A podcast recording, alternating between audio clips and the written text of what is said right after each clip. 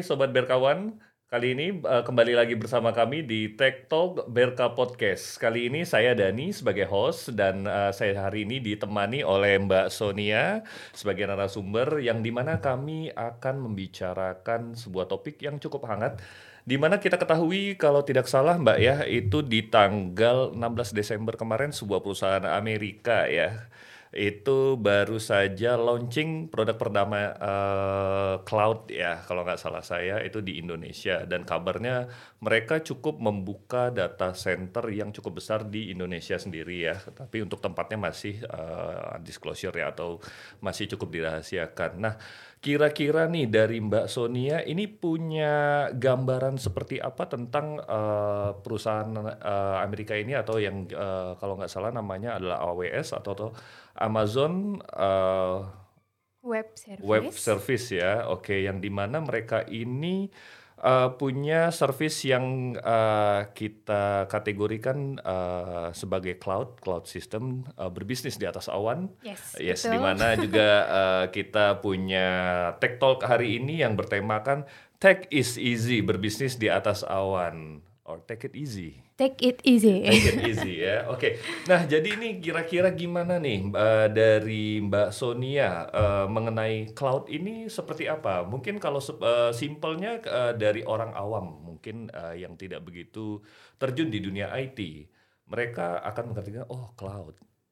Uh, aku bisa simpan file, aku bisa simpan foto, aku bisa simpan uh, file aku di cloud Uh, tapi kan uh, untuk sebuah perusahaan Amerika yang besar, mereka punya capability yang luar biasa, punya itu kan itu lebih dari situ, yes, ya betul. ya kan? Uh, jadi uh, akan ada yang kalau nggak salah saya ada namanya cloud computing dan cloud solution. Ya, nah, kira-kira ya, nih ini apa sih gitu loh? Apa apa maksudnya ini? Nah mungkin dari Mbak Sonia bisa kasih penjelasan sedikit atau cerita sedikit uh, pengalamannya, pengetahuannya ke kita dan ke teman-teman sekalian.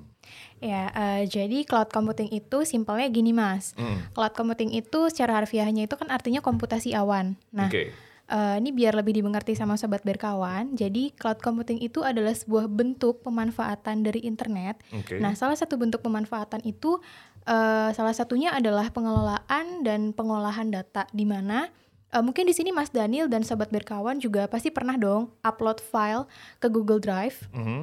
Nah, once kita upload file kita di Google Drive, itu selamanya pasti kita akan selalu bisa akses ke situ selama kita punya koneksi ke internet. Okay. Nah, kurang lebih cloud computing ya seperti itu, di mana kita menyimpan semua data-data dan file kita itu ke sebuah server. Jadi ibarat kata kita seperti menyimpan file kita ke awan gitu, di mana kita bisa selalu akses itu kapan pun dan di mana pun. Hmm, berarti uh, intinya adalah uh, lebih ke uh, efisiensi di mana kita bisa akses itu kapan pun dan iya. di mana pun, as long as kita punya, punya koneksi punya ke internet. internet. Iya, Oke, okay, dan itu tidak terbatas hanya dengan file atau data tapi bisa juga berupa aplikasi. Aplikasi. Oke. Nah, kalau solution sendiri itu gimana?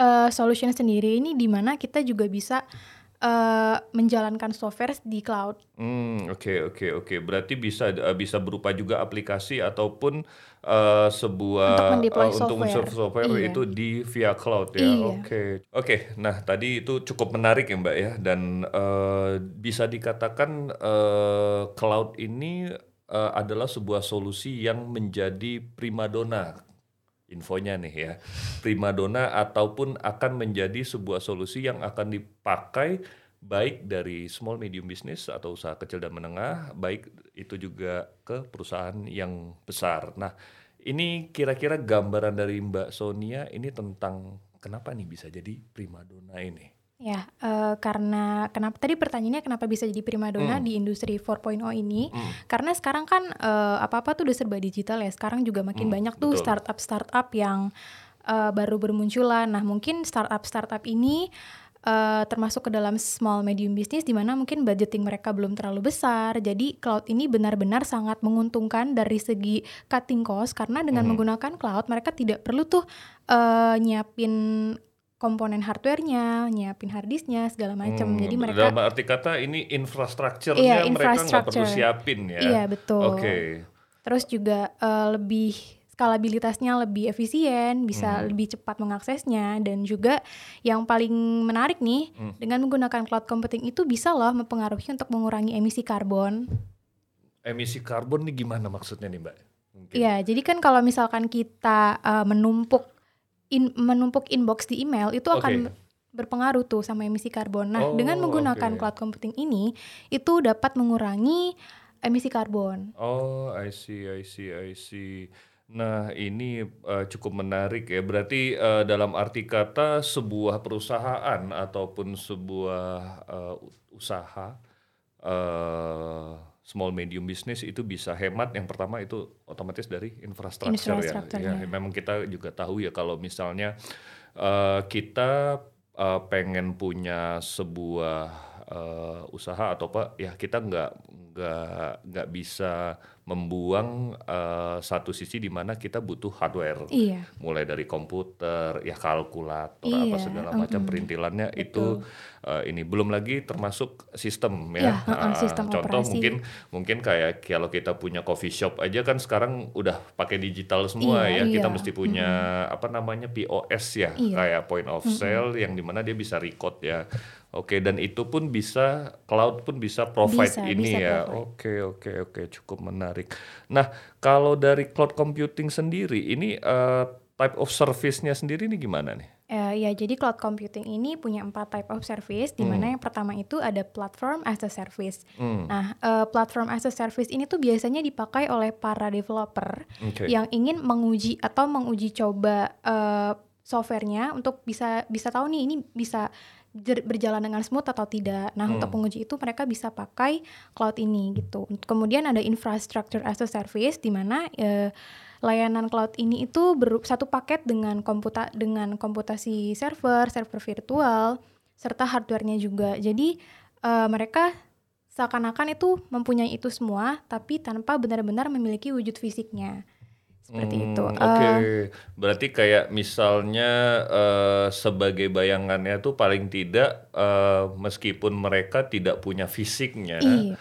uh, paling tidak mungkin kayak uh, demo unit lah ya iya, iya, kita iya. bilangnya. Mm -mm. Demo unitnya ini sendiri kita bisa uh, apa namanya mereka bisa mungkin dari si cloud developer ataupun si programmer sendiri itu bisa nunjukin nih oh ini sistemnya begini as a uh, virtualisasi yang di running di cloud jadi paling tidak mereka punya gambaran hmm. oh ini sistemnya akan seperti iya. ini oke oke oke nah uh, kalau saya boleh tahu lagi nih nah ini kan uh, cukup uh, bisa dibilang uh, karena efisiensi dan uh, cut cost yang bisa kita bilang cukup besar ya. Anggap saja uh, untuk server kemudian uh, sistem ya kan? Itu kan ini kan ya kita tahu uh, untuk membangun uh, ini dibutuhkan infrastruktur tenaga manusianya juga ya kan? Otomatis yep. ya kan?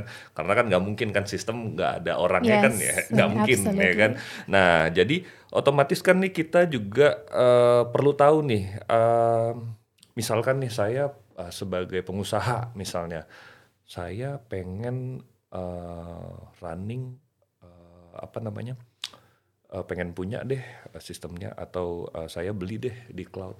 Uh, nah tapi ini uh, kadang ada pertanyaan uh, kapan ya kira-kira atau di titik yang mana ya atau uh, kenapa saya harus beli cloud? When and why gitu loh. Nah, jadi kan okay. jadi kan akan ada pertanyaan uh, di samping kita uh, tahu nih uh, benefitnya oh kita bisa uh, punya uh, cut cost yang cukup lumayan di mana juga kita nggak perlu uh, tenaga manusia istilahnya hiring orang lagi ya untuk uh, running sistemnya untuk maintain uh, device-nya ya kan otomatis kan uh, ini cukup membantu beberapa aspek di sebuah uh, kita bilang anggaplah kita bilang uh, untuk usaha kecil dan menengah yes. atau bisnis yang kecil. Nah, tapi kan pertanyaannya uh, di, disesuaikan dengan kebutuhannya, yes, ya kan? Nah, ini nih kira-kira uh, kapan dan kenapa uh, ada nggak sih mungkin kayak uh, kriteria uh, kapan kapan dan kenapa saya harus invest atau beli nih cloud. Nah, itu gimana? Kalau untuk kapannya itu ya harus disesuaikan lagi. Tadi seperti yang hmm. Mas Daniel bilang harus disesuaikan lagi dengan requirement masing-masing company dan juga uh, environment si company ini sendiri. Once si company ini uh, bisnis unitnya mulai banyak, terus mereka juga mulai okay. uh, berkembang, itu semakin cepat untuk bermigrasi ke cloud computing maka hmm. akan semakin baik. Nah uh, di sini BRK itu bisa bantu customer atau company yang memang ingin mulai bermigrasi menggunakan cloud. Mulai dari asesmen awal, terus juga untuk mengetahui apa yang cocok dan apa yang tidak cocok untuk di deploy di cloud, hmm. sampai ke deploymentnya pun itu BRK bisa bantu bisa disiapkan semuanya. Kemudian means, uh, means ini Berka Berka punya cloud sendiri. Iya, ada di samping di samping uh, kita tahu ada Amazon yang sedang membangun ternyata Berka punya sendiri cloud yep. itu sendiri. Iya, kita ada Tid, uh, tidak terbatas untuk cuma apa namanya? Uh, storage, storage and uh, system yes. uh, tapi juga BRK juga punya solution. Oke, okay. iya. terus kita terus juga gimana, memberikan konsultasi untuk itu. Kemudian mm-hmm. karena cloud ini kan uh, sesuatu yang baru ya bagi sebagian company, terutama mm. untuk startup-startup yang mungkin baru bermunculan belakangan ini. Mm. Nah, uh, untuk itu mungkin mereka butuh uh, konsultasi, butuh partner.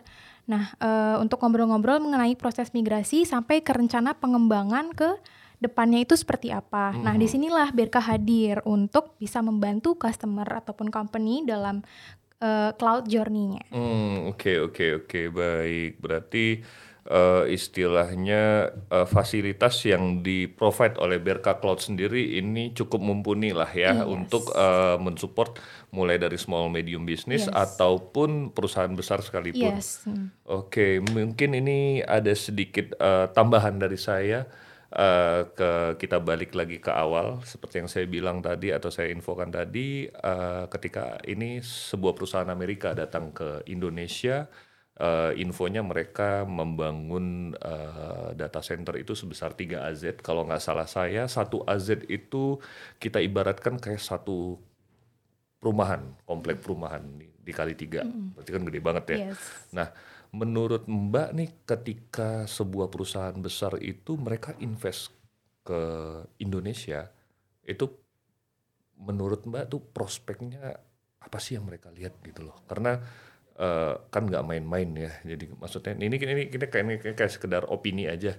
Uh, apakah ini nanti akan uh, bisa membantu ataupun akan bisa mendevelop mulai dari sisi uh, manusia Indonesia sendiri ataupun perkembangan teknologinya ini kira-kira gimana, Mbak? Ya, uh, kalau untuk di Indonesia sendiri sih menurut saya cloud computing ini bakal terus berkembang di Indonesia karena kan di Indonesia juga sekarang banyak banget ya uh, startup-startup hmm, yang baru muncul betul, betul. juga kan sekarang di Indonesia juga mulai teknologinya juga semakin berkembang. Jadi untuk menginvestasikan data center di Indonesia ini benar-benar sangat uh, prospeknya bagus banget sih mas. Kalau hmm. menurut saya seperti itu. Karena juga saya kalau nggak salah saya uh, belum banyak ya uh, hmm. istilahnya perusahaan luar yang bisa punya data center di Indonesia itu nggak iya, banyak kan ya. iya. ya. Setahu saya ini mungkin uh, cuma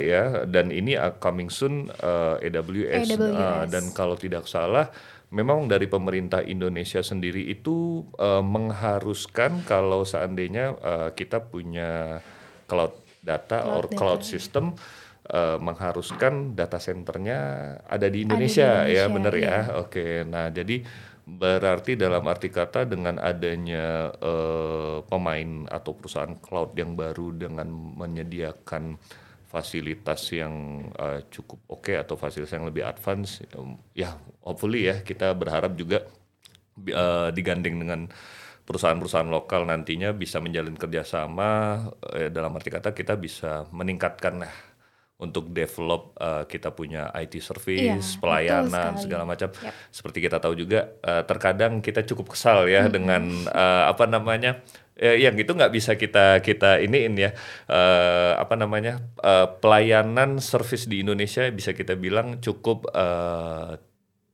dibilang memuaskan tidak?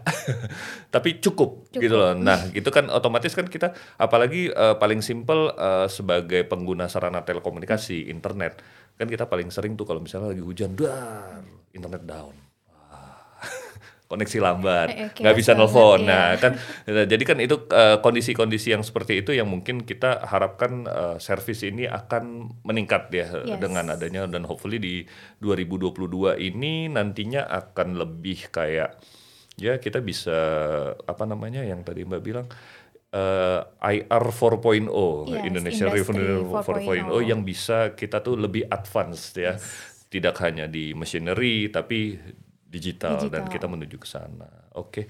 Mungkin itu aja dari saya ini untuk hari ini. Mungkin dari Mbak Sonia ada hal lain yang mungkin uh, ingin ditambahkan sebagai masukan untuk sobat Berka tentunya dan pendengar-pendengar sekalian. Jadi mungkin ada sedikit input di mana mungkin kita bisa belajar lagi atau kita bisa tahu lagi nih tentang uh, perkembangan teknologi selain tentunya selain uh, teman-teman kita atau pendengar kita di sini uh, nonton podcast kita dong. Pasti ya, dong ya. harus dong. Uh, nah jadi uh, mungkin ada ada advice atau saran yang di mana kita bisa uh, gain knowledge kita bisa belajar lagi. Nah gimana kira-kira? Ya jadi uh, yang saya mau sampaikan adalah Berka ini tempat apa uh, partner yang sangat tepat untuk small medium business maupun perusahaan-perusahaan hmm. besar yang mau mulai bermigrasi ke cloud computing. Jadi kalau misalkan belum bisa bisa bisa banget nih untuk menjadikan BRK sebagai partner. Karena kita juga salah satu uh, partner kita merupakan salah satu perusahaan IT terbesar di Indonesia juga. Jadi BRK itu merupakan pilihan yang sangat tepat bagi perusahaan-perusahaan yang ingin mulai bermigrasi ke cloud computing. Hmm, gitu. Oke, oke, oke, oke. Terima kasih ini masukannya Mbak Sonia untuk hari ini dan terima kasih juga buat waktunya di sesi yang uh, bisa kita bilang cukup singkat ya. dan uh, mungkin mungkin next time kita akan uh, ngobrol lagi di topik yang berbeda, mungkin yang lebih singkat uh, dan oh, ya untuk sebab te teknologi ini sebuah uh, apa namanya uh, diskusi yang mungkin endingnya ini bakalan banyak ya karena apalagi sekarang uh, akan ada muncul uh, software inilah yeah. itulah inilah jadi belum lagi ada ada sistem inilah gitu kan. Jadi mungkin di, di tahun depan kita tunggu nih kejutannya yeah. apa lagi. Nah nih. itu dia untuk teman-teman yang uh, tech savvy ini bisa banget mantengin podcastnya Tech Talk. Oh, untuk gain mantap ya. Jadi di Tech Talk Berka podcast ini kita juga istilahnya akan sharing nantinya tentunya uh, seputar tentang update uh, teknologi uh, ataupun update dari kami sendiri uh, tentang mungkin ada uh, soft mulai pun dari software, hardware, solution dan lain-lainnya. Dan uh, mungkin itu saja dari saya untuk Tech Talk Berka Podcast hari ini. Oh iya, teman-teman, jangan lupa untuk Tech Talk Berka Podcast jangan lupa apa? Like, comment, dan subscribe dan share juga ke semua teman-teman kamu. Mm -hmm. Yang penting jangan lupa subscribe. subscribe. Oke. okay. See you again See next you. time. Sampai jumpa lagi dan terus pantengin Berka Podcast. Bye bye.